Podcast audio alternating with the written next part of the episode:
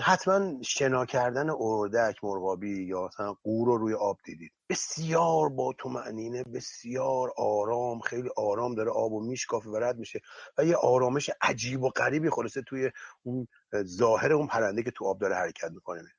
اما اگه شما دوربین رو بیارید پایین آب خب می‌بینید که این خلاصه حیوان و این پرنده چه تقلای وحشتناکی می‌کنه برای اینکه رو سطح آب بمونه. و دائم داره خلاصه دست و پای شدید می‌زنه زیر آب و اون جریانه گردابی که زیر آب هستن خب که این رو آب نگه داره تعادلش حفظ بکنه و بتونه به سمت جلو حرکت بکنه. این سندروم اردکی خلاصه همون بحث گدای لایک تو فضای مجازی و همین صفحه درست کردن ها تو فضای مجازیه.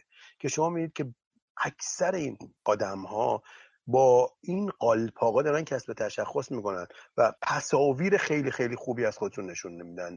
نشانه های خیلی خوب. وقتی میری داخل می‌بینی اصلا از, از درون منهدمه. استنفورد امریکا یه مطالعه ای رو می‌کنه در رابطه با دانشجوانی که اقدام به خودکشی کردن. و حالا موفق ناموفقش مهم نیست که اقدام به خودکشی کردن. بعد میاد بررسی می‌کنه این دانشجویان و در ساعتهای قبل از خودکشی توی فضای مجازی.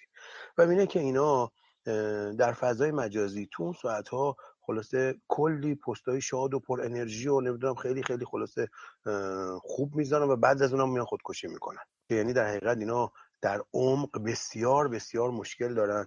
ولی مثلا در سطح یه ظاهری رو از خودشون نشون میدن. همین بحثی که ما می‌خوام تو فضای مجازی بحثی که الان همه درگیرش هستن.